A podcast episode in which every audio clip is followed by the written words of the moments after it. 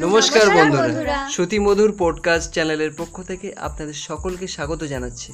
আজ থেকে শুরু হলো আমাদের এই পথ চলা। আশা করি এই চলার পথে আপনাদের পাশে পাবো। আমাদের এই প্রচেষ্টা বর্তমানের প্রজন্মের সঙ্গে অতীতের ভালো অভ্যাসের পরিচয় করানো। অতীতে আমরা প্রত্যেকেই ঠাকুমা দাদুর কাছ থেকে বিভিন্ন রকমের গল্প শুনতে শুনতে বড় হয়েছি। সেই গল্পের থেকেই আমরা যে জ্ঞান পেয়েছি তা আমাদের বর্তমানকে সমৃদ্ধ করেছে। আমাদের প্রচেষ্টা এটাই। আমাদের বর্তমান প্রজন্ম যেন সেই সমৃদ্ধি থেকে বিরত না থাকে। তাই আমরা খুব শীঘ্রই আপনাদের কাছে আসছি আমাদের এই প্রচেষ্টা নিয়ে।